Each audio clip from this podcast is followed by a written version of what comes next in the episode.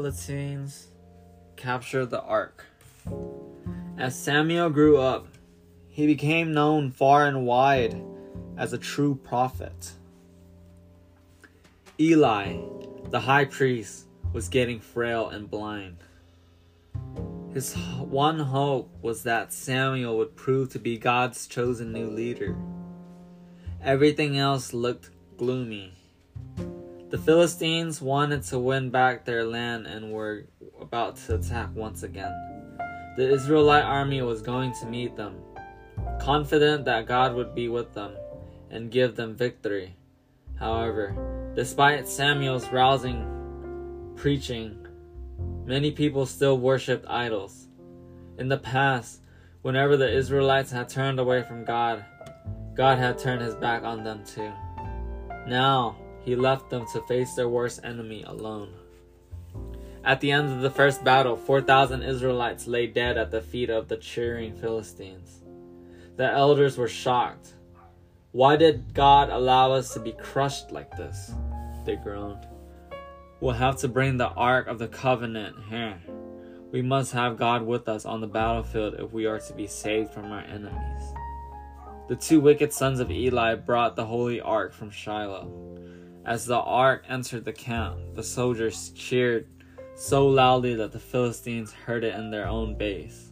When they found out the cause of the commotion, they shook in their shoes. The Israelite God who struck down the mighty Egyptians has come to help them. They howled, We're doomed! However, instead of waiting in despair, they looked death straight in the eye. Fight, Philistines! Came the command from their generals. Don't be taken like slaves but die it with honor. The soldiers launched a sudden, courageous attack. Later that day, Eli was sitting, worrying about the ark. I should never have let them take it, he murmured. Then he heard wailing and footsteps hurrying toward him. I come from the battlefield, the messenger panted. Eli gripped his seat and tried to steady himself. What's happened? he asked.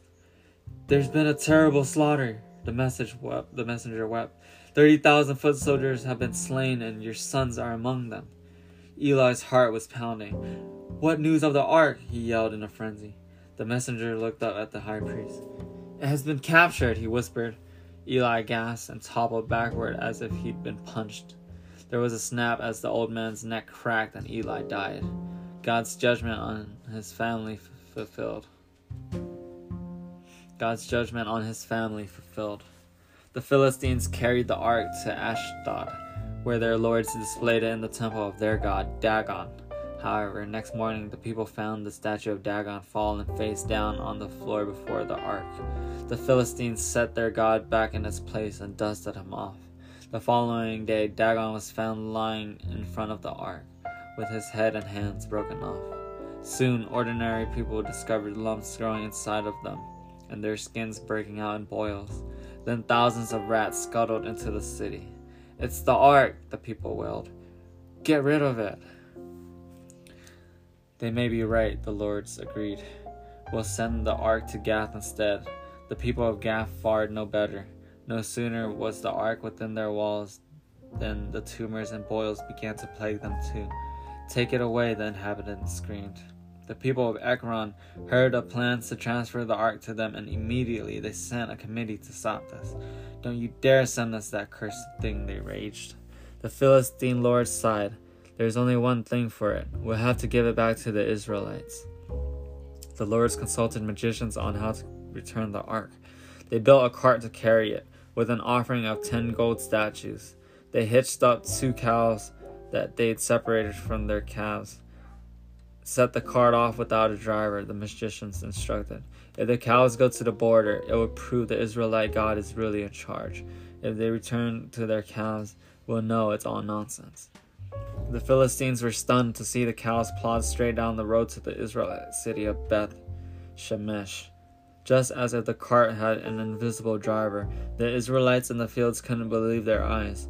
Weeping with joy, they ran to receive their nation's treasure and the ark stayed in a safe house near Gibeath, Kiriath Jearim for 20 years, for the people dare not move it.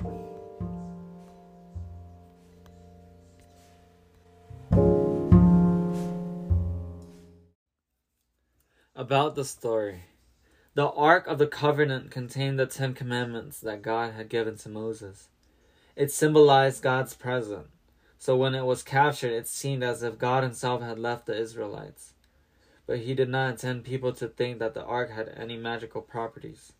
This event was like a visual aid to show that God was more powerful than Dagon, the false god of the Philistines.